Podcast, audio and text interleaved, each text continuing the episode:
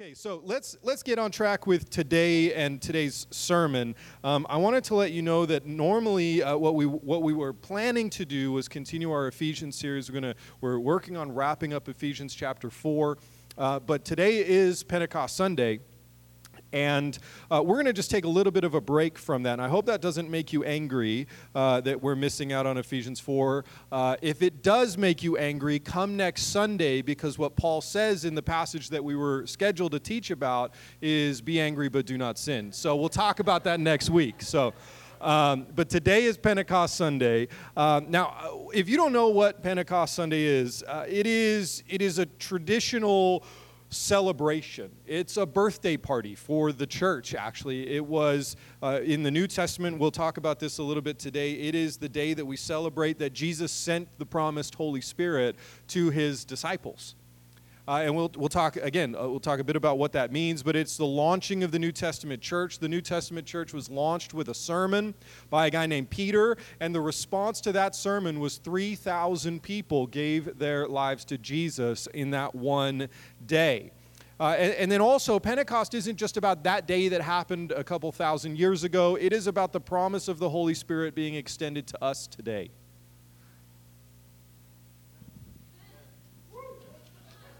All right. You want to try again, Mike? You want to give that another shot? Okay, so let's try again. We'll rewind, pretend I haven't said anything yet. Okay, so Pentecost Sunday is also the celebration of knowing that the same Holy Spirit that was given 2,000 years ago is still extended to us as a promised blessing today. Good job, Mike. Good job, Mike. So, here's, here's the reality is that Pentecost is the reason we can fulfill something called the Great Commission. When Jesus ascended, uh, right before he, he went to go sit at the right hand of the Father, where he now prays for you and me, he's interceding, praying, God, help them win, help them succeed, and help them do what I told them to do. He gave us something called a Great Commission. That Great Commission, he says, go and make disciples, teaching those disciples everywhere everything that I taught you. But, but he actually says something interesting. He says, But don't go do it yet. He says, Go, but hold on, because you need something before you go. And that thing that you need is the Holy Spirit. And so Pentecost is actually a celebration of the birth of the New Testament church. It's, it's the power of the early disciples and it's also the promise of the empowerment for us today. And it is the only reason we can have any confidence that we can do what Jesus actually told us to do, which is to go and make disciples. Uh, you can be smart, you can memorize the whole scriptures, go ahead and do that. But if you don't have the power of God in your life, then you're just going to be fighting against the powers of the world and the powers of darkness and wondering why nothing works. And we're just not for that. I don't think Jesus is about that. Amen?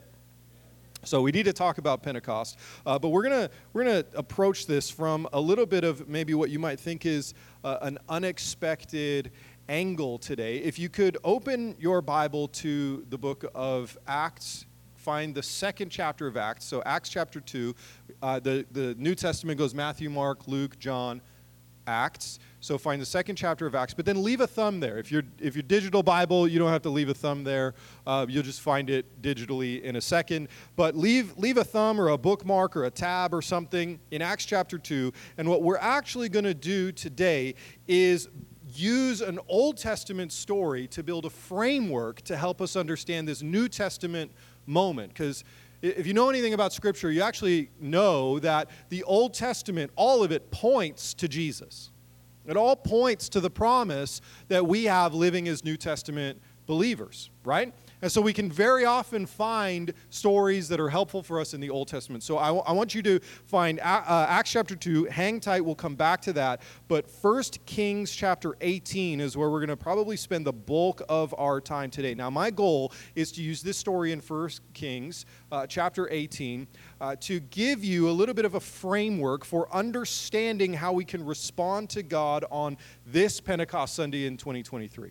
All right? So I want to give you a framework from 1 Kings so we can talk about Acts chapter 2. Now, in order to do that, we've got the beginning of this passage up on the screen, but let me give you a little bit of context before we jump into our main reading. And then we're going to read a little bit and then we'll break it down, okay? So, this guy named Elijah was the prophet of God for the people of Israel. So, Elijah was a prophet, meant that he spoke on behalf of God to the people of God. And Elijah was uh, living at a time where there was a king named Ahab. And Ahab was a bad dude. Tell your neighbor, Ahab was a bad dude. Not a good guy, right? So now, Ahab and Elijah, they did not get along. And, and Ahab actually was such a bad dude that he tried to get rid of all of the prophets of God. Okay? So all of the prophets of God are now hiding in a cave somewhere uh, there's about a hundred of them left, and Elijah's just out there wandering around. And he's done some crazy things like prayed for a drought to be over the land for three years, and then there was this great famine. Uh, and, then, and then Elijah eventually, he just like shows up on the scene and Ahab's out there hunting for all the prophets. He's hunting for Elijah because he, he, wants to get rid of this guy because he figures if I can kill this guy, maybe it'll start to rain again. Maybe God will bless all of our people. Uh, he was crazy. He had just this insane idea that if I could, I'll worship the God of, of Israel and then I'll worship all these other gods, like he particularly would worship this God called Baal. Problematic, right? And he figured, if I can just get rid of Elijah, all my problems will go away. So he's out there hunting for Elijah. And Elijah sets up a meeting with King Ahab. And he tells all of he says he says to King Ahab, get everybody together, the, all of the people of Israel. We're going to meet and we're going to have this isn't what Elijah says, but essentially he says, we're going to have a showdown. We're going to see which God is really powerful and real.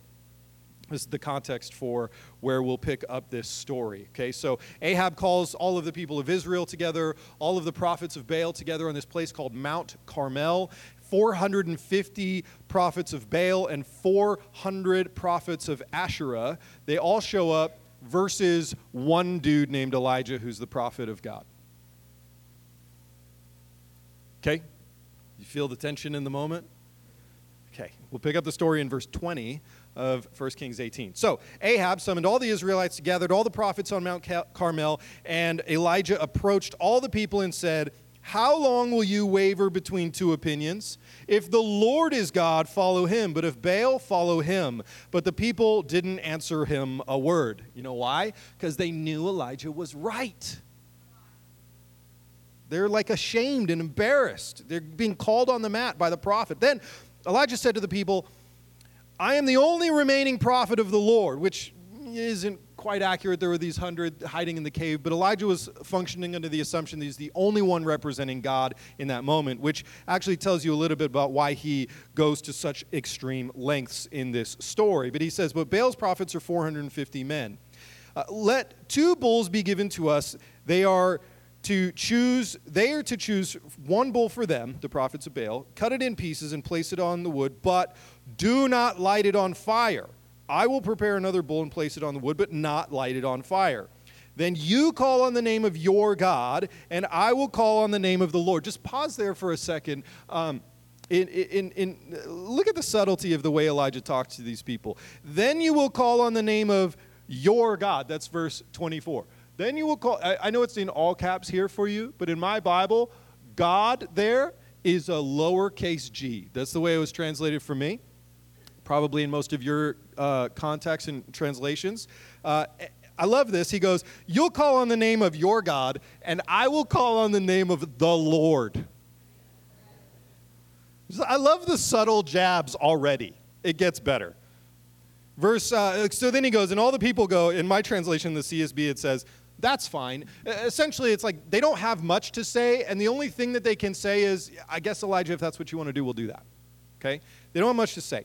Verse 25 Then Elijah said to the prophets of Baal, Since you are so numerous, choose yourselves one bull and prepare it first. Then call on the name of your God, but don't light the fire. You know what this moment reminds me of? I used to play pickup basketball when I was in like elementary school and junior high and high school, and we always had this rule on the pickup basketball court where, uh, and, and you can see it in, in the NBA as well, but we would make a big deal about it when we would play pickup basketball that if you scored a point, that the other team got to take out the ball. And we would all, like when you would score on the other team, you would hand them the ball and go, losers get to take the ball out.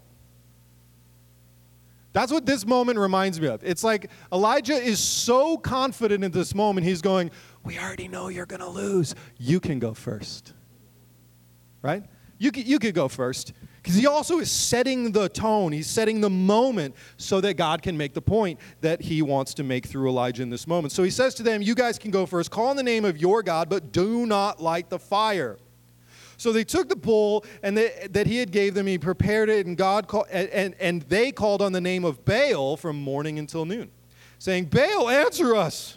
Probably sounded something like that.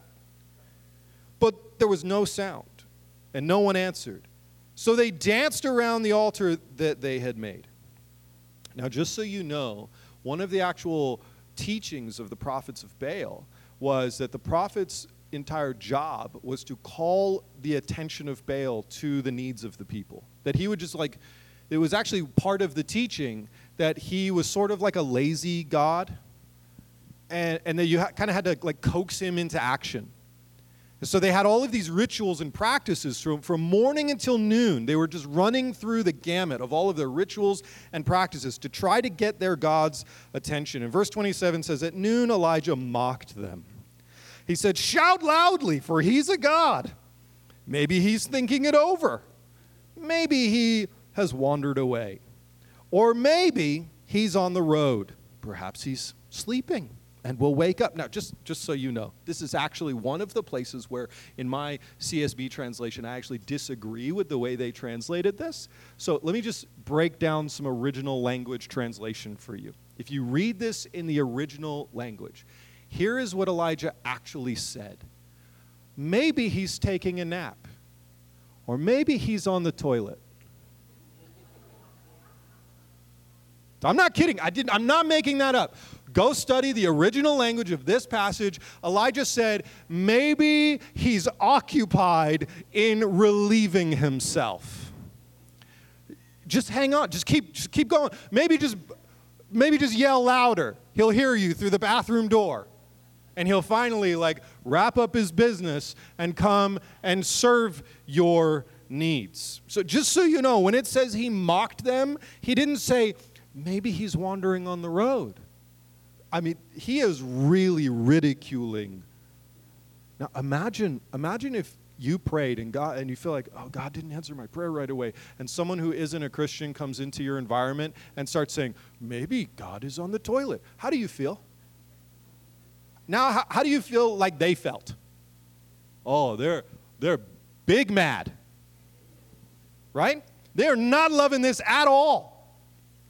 So they shouted loudly and cut themselves with knives and spears according to their custom until blood gushed over them. Imagine worshiping a God that ignores you so much that you've actually created religious customs of cutting yourself just to have to get his attention.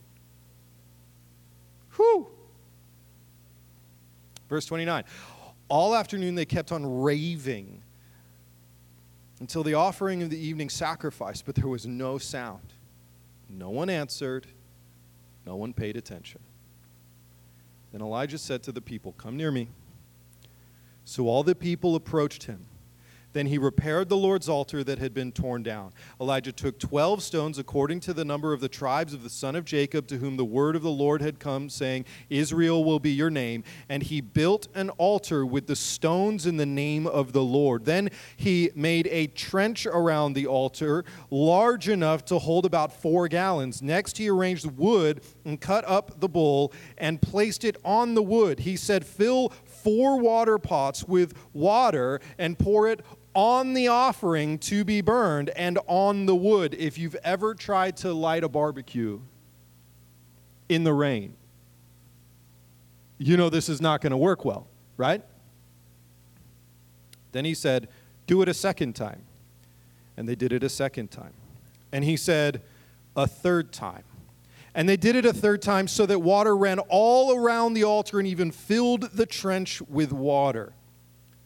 At the time for offering the evening sacrifice, the prophet Elijah approached the altar and said, Lord, the God of Abraham, Isaac, and Israel, he's being very clear about what God he is speaking to. Today let it be known that you are God in Israel, and I am your servant, and that at your word I have done all these things. Answer me, Lord, answer me, so that this people will know that you, the Lord, are God, and that you have turned their hearts back. Then what happens? The Lord's fire fell and consumed the burnt offering, the wood, the stones, and the dust, and it licked up the water that was in the trench. When all the people saw it, they fell face down and said, The Lord, He is God. The Lord, He is God. This won't be on your screen, but just for fun, uh, the Lord ordered them Seize the prophets of Baal. Don't let even one of them escape. So they seized the prophet uh, Elijah, brought them down to the Wadi in Kishon, and slaughtered them there Just because it's you know Old Testament. You got to got to read the fun stuff. Elijah said to Ahab, "Go up, eat and drink, for there is a sound of a rainstorm." Interesting, uh, just the context of all of that. Um, in the old, under the old covenant, uh, the way that we had to eradicate sin was through death for the record, in the new covenant, the way we eradicate sin is also through death. But it's just through the death of one man, right? So the good news is if you've ever like accidentally falsely prophesied, whew, we don't have to slaughter you today. Uh, that's good news for us. Uh, that doesn't mean that we don't take it seriously, right? Okay, now back on track.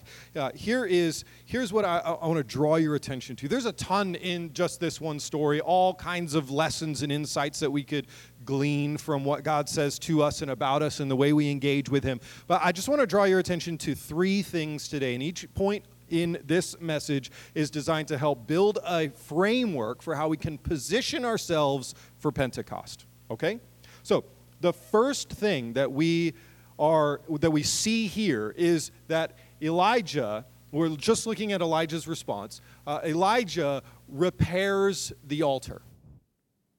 He repairs an altar. Now, the whole point of this, the whole point of this encounter, the whole point of this, this showdown between the prophets of Baal and Elijah was so that Elijah, or God through Elijah, could demonstrate his power against the power of the false gods.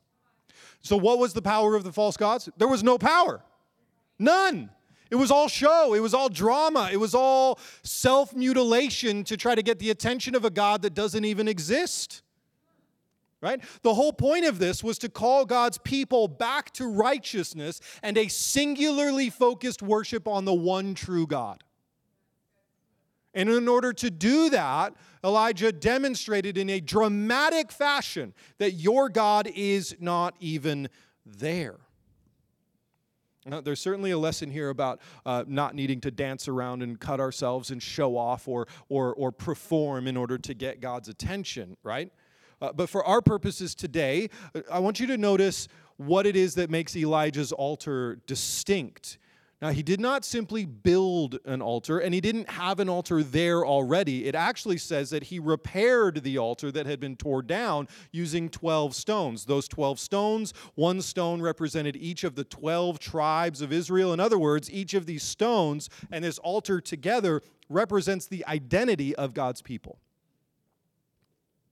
So these, these Jewish people, the Israelites, were actually trying to serve culture's gods and also the one true God at the same time.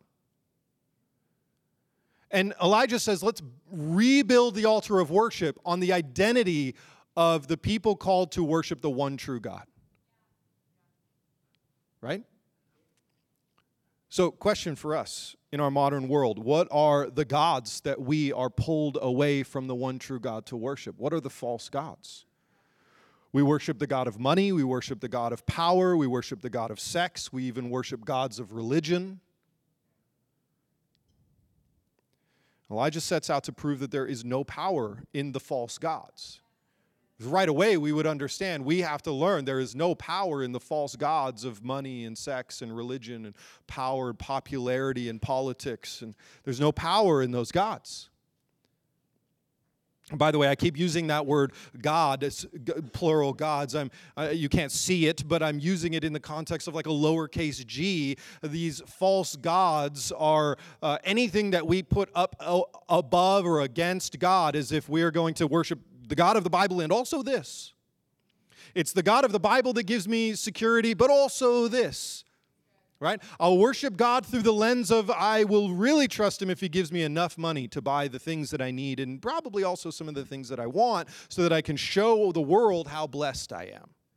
See how tricky it is, how, how quickly it can get into our theology and our worship of God. Elijah sets out to prove there's no power of God, not just so he can show off, but so he can call people back to don't worship anything that isn't God which we have a tendency to do. So, as we consider a framework for receiving anything from God, let alone Pentecostal power and the baptism of the Holy Spirit, this is always where we begin.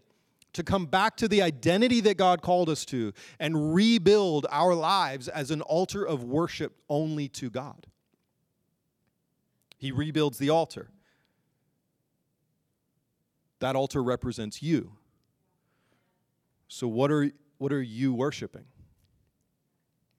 Here, here's the reality if, you, if this hasn't been clear already, you're worshiping something. The question is not, are you a worshiper, but what are you worshiping? Who are you worshiping? I know in my own life I've had moments where I've had to say, God, I repent because I've actually worshiped myself. And I even did it in the guise of being a Christian leader. When I was real early on in, in, in, leadership in the church, I was growing up and I thought, man, I am the answer to all of the church's problems. Using God to worship Tim is a bad idea. Don't do it. I'm not that good, and neither are you. So we have to be careful that we don't even worship ourselves, that we don't worship the God of comfort or the God of success. So, the first step in receiving the power of God is building your life as an altar for the praise of God. Right? So, when Elijah wants to demonstrate what it looks like to be positioned for God's power, this is why he chooses then to not just rebuild the altar, but then the second thing is to soak the altar. He soaks the altar. Elijah soaks the altar to prove that uh, the real power comes from a real God. In other words, this, this is actually really simple to understand. He soaks the altar because fire doesn't burn wet stuff. So, what does that mean for you? The question is are you living soaked? Are you fully dependent on God? Or is it God and your ability? I know I've lived like this in a lot of days of my life God and my strength, God and my wisdom, God and my power or brute force, or I'm just so stubborn that I just will make it work. And these are all of the ways that I get very dry in my faith. I live soaked when I say, God, it's just completely you. I'm not worshiping anything else, and I'm fully dependent on you. In fact, if you don't come through for me, I'm going to look like a big fool. I remember God told me that we were going to merge churches, that we had planted this church in 2011, and that we were going to at some point. Uh, I remember He told me when I was 17 years old that I was going to be the senior pastor of this church. And believe me, I, I had, I had messed up every avenue for that to become a possibility. Remember the thing I told you about how arrogant I was when I started? I had messed up every avenue, Jasmine. It was not going to happen. But I remember God kept telling me, no, that was a word, that was a promise. You are going to pastor that church one day. And we planted a church in 2011. I, I thought, surely the last nail in the coffin on that promise has been, has been drilled in. I am never going to pastor that church. And I just had to try to figure out how to learn to be okay with that. And God kept saying, No, I told you you were going to pastor that church one day. So then in 2016, we merged the church. And I remember God said, I'm going to do this in such a way that no one would even be able to say that you did it. I'll do it. God said, I'll get all the credit for this. And he really does, because man, if you knew, if I tell you the story, which I don't have time to do today, you would understand that was God. Some, a couple of you were in the room during the days where I was burning bridges, and you're like, yes, it was God. Arlene, Arlene is nodding in the back, just so you know. She's like, yes, you royally messed it up, and then God. Look, soak, soaking the altar is a declaration of submission and dependence on God. This manifests itself in our lives and in church world in a really like obvious and practical way. We call it water baptism. We just celebrated water baptism last week. And by the way, we've already got one other person who signed up to be water baptized. That's exciting. That is really exciting. Uh, but we, we soak our lives not just through the practice, uh, the tradition of water baptism, uh, but we soak our lives as we submit our lives to God's word and his leadership. And we say, oh, I don't have any safety nets. This is like when all of these, uh, the crowd had abandoned Jesus because he was saying some wild stuff that was really hard to understand and get on board with. And all of the crowds abandoned Jesus, and he turns around and he looks to his disciples and he says, Are you going to leave me as well? And Peter says, Where else would we go? You have the words of life. This is what it looks like to live soaked. I, I'm ruined for everything else. I'm ruined for anything uh, look, I, I, have, I have three degrees. I have, I have a biblical studies degree, which is a BA and BS. Um, I have a master's degree in strategic leadership. And I have a doctorate in leadership and spiritual formation. I am ruined for anything other than church work. Like, my life is soaked. I am unhirable outside of the kingdom of God. And that could either be terrifying or it could be a great example that, uh, of what God wants us to do with our actual lives, right? like, can, is there somebody else you could run to? Then you're not soaked yet. Is there somebody else that you depend on? Then you're not soaked yet. Is there somebody else's wisdom and opinion that you put above God's? Then you're not soaked yet. So be soaked. Be water baptized, but be soaked. By the way, I think it's an interesting note to, uh, to, to point out that Elijah had the altar soaked three times. It, doesn't say this. This is, I admit that this is a little bit of my own uh, conjecture and opinion. It's, it's possible, but I wonder if there might actually be a link between the three soakings that, and, and that when we are told to water baptize people, Jesus taught us to baptize people in the name of the Father, the Son, and the Holy Spirit. Indicating what? A complete covering and submission. Comple- cover your whole life completely, right? So we cover our entire lives. This is what Paul talked about in Romans chapter 12. He says, Therefore, brothers and sisters, in view of the mercies of God, I urge you to present your bodies as a living sacrifice, holy and pleasing to God. This is your true worship. He goes on in verse 2 to say, Do not be conformed to this age, but transformed by the renewing of your mind, so that you may discern what is the good, pleasing, and perfect will of God. So we're told build the altar of your life. Soak it, position yourself to be utterly, completely dedicated to the worship of God and dependent on Him as the source of your life. And then, after we position ourselves as a soaked altar, we watch God respond. So, the third thing that happens in the story is something that Elijah did not do, but he knew would happen. And that is that the altar was burned. So we position ourselves to burn the altar. We are not the ones who burn the altar. Remember that God responded in 1 Kings 18 38. Immediately, the fire of the immediately, immediately. They were sacrificing to Baal, worship or dancing around to Baal from morning to noon before Elijah even started in on them. And then they went all the way to evening sacrifice time until Elijah said, Okay, my turn. All day. And what does it say in verse 38? Immediately. Immediately, the fire of the Lord flashed down from heaven and burned up the young bull, the wood, the stones, and the dust. It even licked up the water in the trench. So, who lit the altar on fire? It was God. It was God. We submit our lives, God responds with fire. So, there's two baptisms in the kingdom of God there's the water baptism, that we do for people as they become disciples of Christ, committed to the local church, joining uh, the church as fellow students of our teacher Jesus. That's water baptism. It's a symbol of our death and resurrection with Jesus into a new creation. And then there's baptism by fire, the baptism of the Holy Spirit. And by the way, just, just as a disclaimer for clarity, we're not legalistic about how and when all of this stuff happens. God seems to be perfectly comfortable with doing this in His own time and in His own way. And uh, there's no rules about uh, where you get baptized. I'm not even sure that there's rules about who baptizes you as long as the person who baptizes you has been baptized. Right? I've heard stories of people getting baptized in swimming pools. I baptize people in the ocean. It's a big old bathtub baptize people in a baptistry. Last week, we baptized people in a horse trough. We used to do this thing when we were church planters called redneck baptism.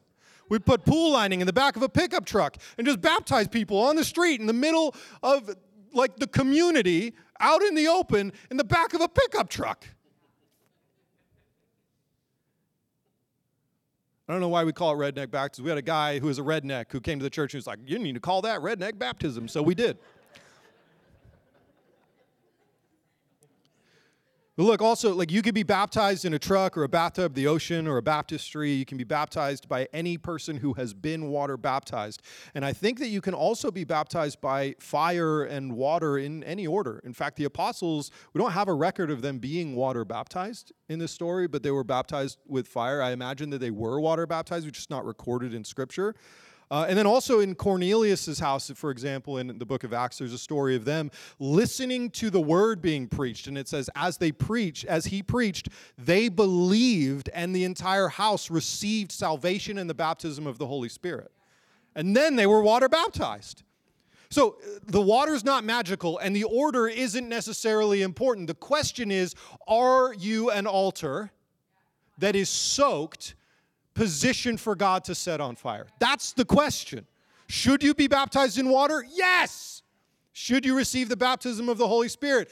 Absolutely. Why would you not want everything that God has had in store for you? I've never, I've not yet heard a good answer to that question. The only answer to that question actually is bad theology or fear. Just saying, the only reason I have ever heard people tell me why they won't receive the baptism of the Holy Spirit or get baptized in water is bad theology or you're afraid. If someone gave you bad theology, I'm sorry. If you're afraid, let's pray about it. God is a prince of peace, right? There's no nothing to be afraid of. Okay, so the point is not to lay out legalistic steps for you to get permission to be baptized with the Holy Spirit. The point is that when God brings his fire into our lives, he does that for people who have positioned their lives fully committed and surrendered to him. So that we can then live passionate about what he's passionate about, empowered for his purpose. Okay, so now the, that, that, that took as much time as that took. The rest of this is actually going to be relatively quick and simple. Uh, now that we have a framework that we build an altar of our lives to worship God alone, soak your, our entire lives in submission and surrender and dependence to God, and then receive the fire of God as a response to submission, now we can look at Pentecost. So, 10 days after Jesus ascends to heaven, what were they doing for 10 days? You know, certain parts freaking out. Um, mostly they were praying. Acts chapter 2, verses 1 through 4. When the day of Pentecost had arrived, they were all together in one place. Suddenly, a sound like that of a violent rushing wind came from heaven, and it filled the whole house where they were staying on these altars of worship. They saw tongues like flames of fire that separated and rested on each one of them. And then they were all filled with the Holy Spirit and began to speak in different tongues as the Spirit enabled them. I understand that there's a lot of questions about the speaking in different tongues part of that. We're going to handle that conversation on another day. Uh, if you have questions, ask me after church. But here's, here's for our purposes today. The disciples had oriented and submitted their lives to Jesus for the worship of Jesus and being dependent on Him alone. And they, so they had built and soaked the altar, and then God responds. So here's what happens in the rest of the story. The crowd hears the disciples praising God. Each person who had come from all kinds of different regions for worship, uh, they had all heard them praising God in their own native language. Uh, another way to say that is they were all pr- hearing uh, they were all hearing the praise of God in their heart language, right? Which, as an aside, in your evangelistic work, as you go to share the gospel, speak the heart language of the person you're talking to. You can do that in tongues, you can do that in French, you can do that in English. Speak the heart language of the of the person you are talking to. And you know how you do that? You receive the baptism of the Holy Spirit so that you can speak to the person inspired by God. Okay, anyway, so back on track. The crowd hears the disciples praising God in tongues, but in their own language. Some of them were curious, while other people mocked, even accusing them of being drunk. Peter stands up, of course it was going to be Peter. He stands up and goes, Time out, hold on. We're not drunk. It's too early in the morning for that, which is a great line. But then he actually prophesies, or he quotes from the prophecy of Joel, which is an Old Testament book. These people would have known this prophecy. And he's saying, This is what's happening today. He's saying, Joel told us, in the last days, says God, that I will pour out my spirit on all people. Then your sons and your daughters will prophesy. Your young men will see visions, and your old men will dream dreams. I will even pour out my spirit on my servants in those days, both men and women and they will prophesy. I will display wonders in the heaven above, signs on the earth below, blood and fire and cloud of smoke. That's like book of Revelation stuff. Hang tight on that. Uh, the sun will be turned to darkness and the moon to blood before the great and glorious day of the Lord comes. Why is that important to, to include in this context? Because he's saying, uh, I'm pouring out my spirit, signs and wonders will happen, prophecy will happen, and you know when that'll stop? Revelation. So, if there's any wonder about whether or not in 2023 all of this is, hap- is going to continue to happen with signs and wonders and the pouring out of the Holy Spirit, Joel prophesied, and Peter says it's happening today in the last days.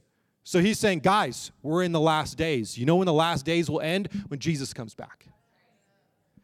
So we still have this work of the Holy Spirit in the world. In verse 21, Paul says, uh, Then everyone who calls on the name of the Lord will be saved, reminding us of this very important thing that signs and wonders are not for demonstration of superpowers so the world knows what a great Christian you are. Signs and wonders are always to point to Jesus, leading to salvation and change of life. Amen?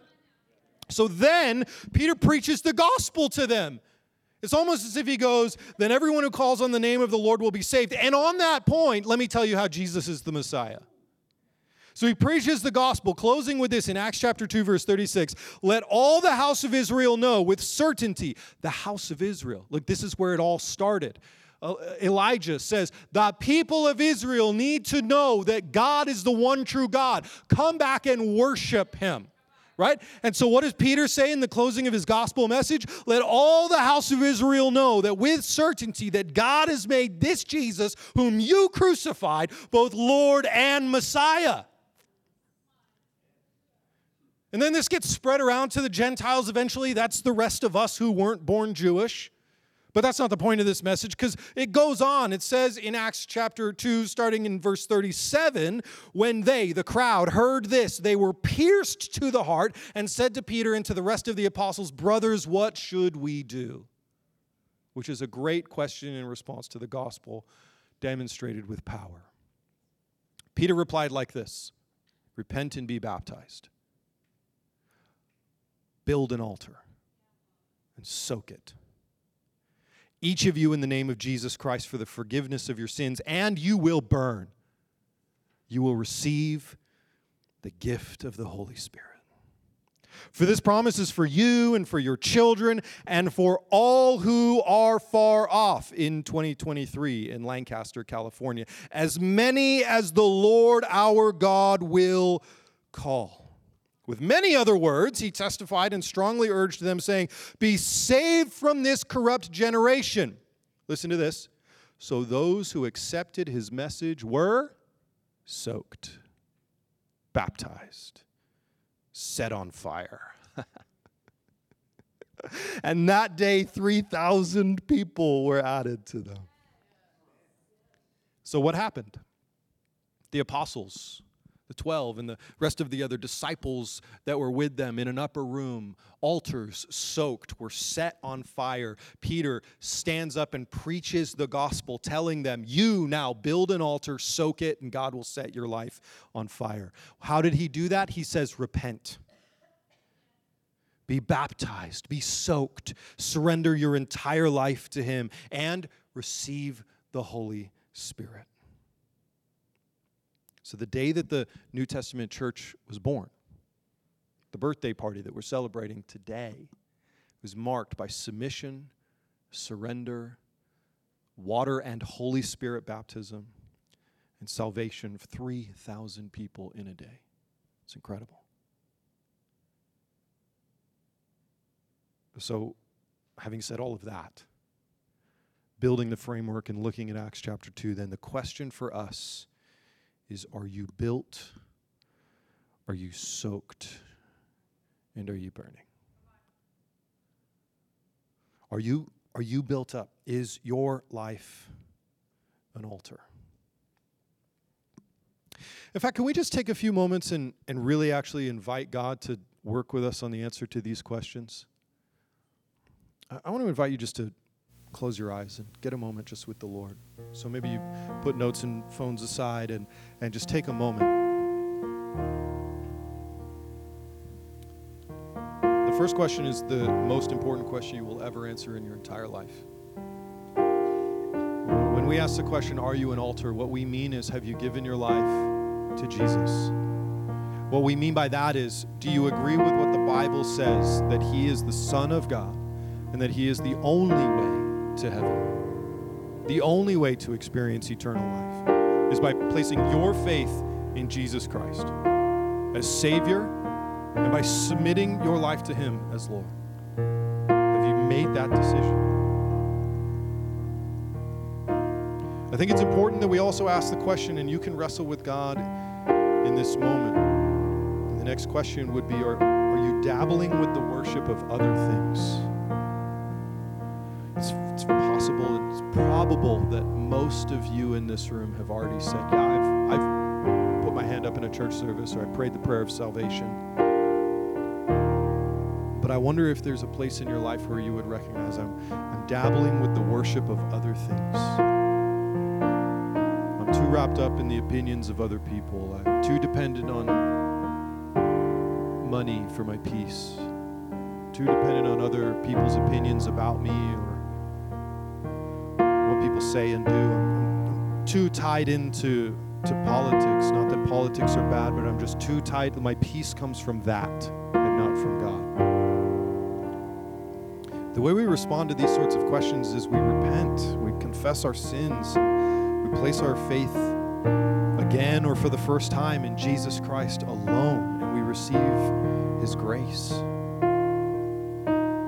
If there's something that comes up for you as we just talked through those questions, I just want to give you a moment right now to handle whatever business you need to handle with God.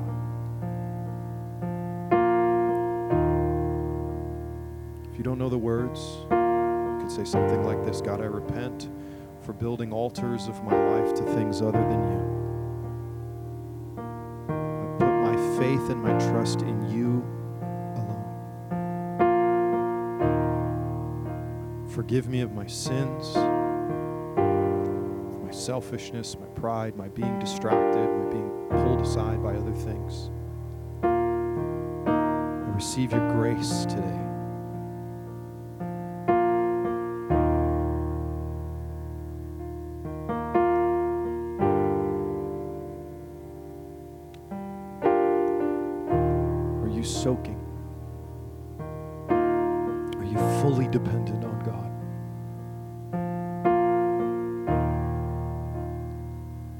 If there's a place where you need to say, God, I have not been fully immersed and soaked in your kingdom, in your word, today would be a great opportunity for you to say, God, I make confession to you. I have put my faith and trust in other things. This would be a great opportunity for you to make a commitment to put God's word above every other opinion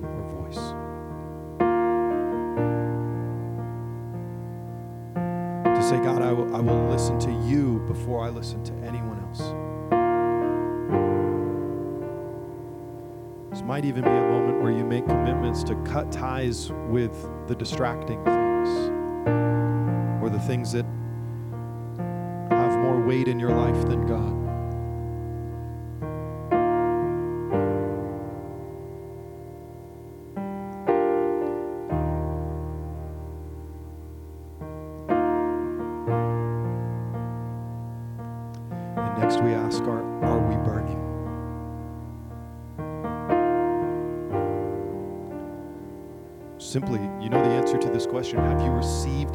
Baptism of the Holy Spirit?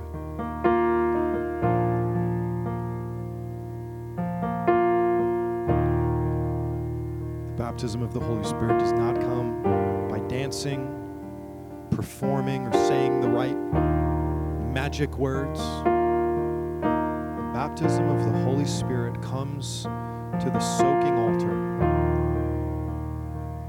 that asks God for the fire. This is how it happened for Elijah. This is how it happened for the disciples in the upper room. It's how it happens for us. God, we position ourselves to pray. Have you received the baptism of the Holy Spirit?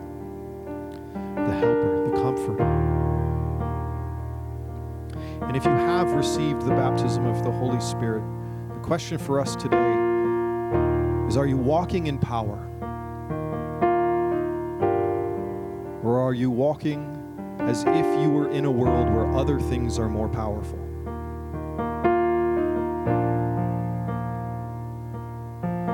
We have no need to be afraid of the works of darkness because we walk in the light.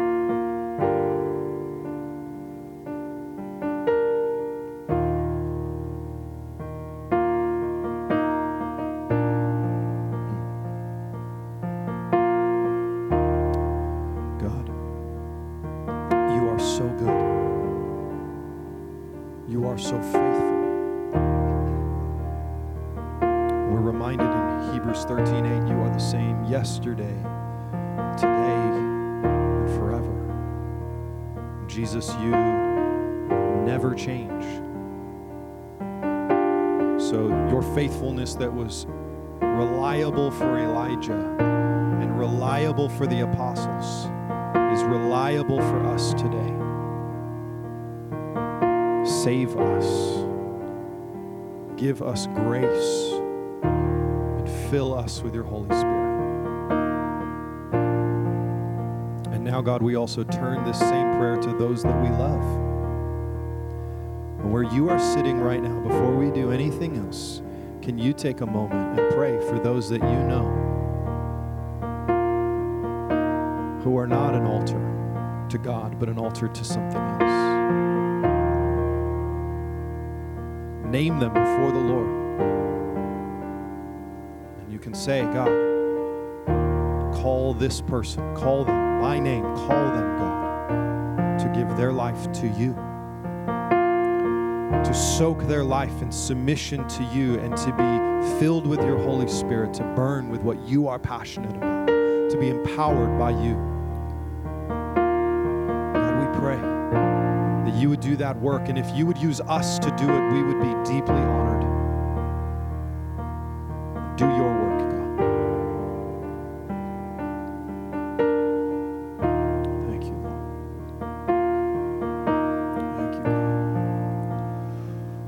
close our service in this way. Um, I'm going to pray a blessing over you, as is our tradition, and we will dismiss our gathering.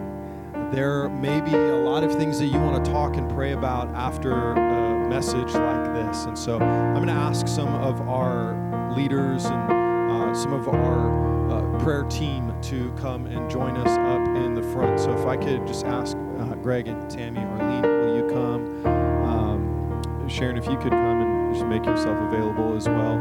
Um, let me just scan around the room here.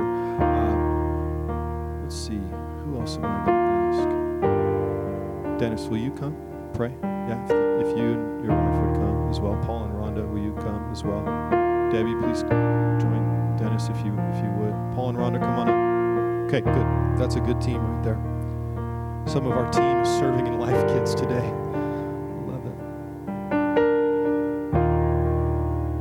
By the way, these are some of these folks are like have leadership roles in the church, and all of them are just people who I know and trust and are filled with the Holy Spirit. So uh, here's what I'm going to ask for you to do: is to be invited.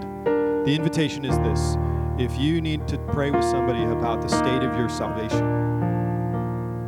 come and pray.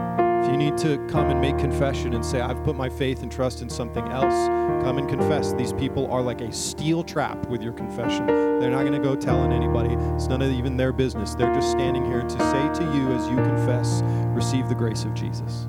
And if you need to receive the baptism of the Holy Spirit today, it is as simple as this come and ask. Come and receive. They'll lay hands on you, say, Receive the baptism of the Holy Spirit, and then you'll receive it. So, with that in mind, knowing that there's a place for you to come and pray, and talk, let me pray this blessing over you, and we'll dismiss this gathering, and you can be welcome to come and pray. God, first we say one more time, thank you for your goodness. Thank you for your faithfulness. Thank you, Holy Spirit, for your presence and power in our lives.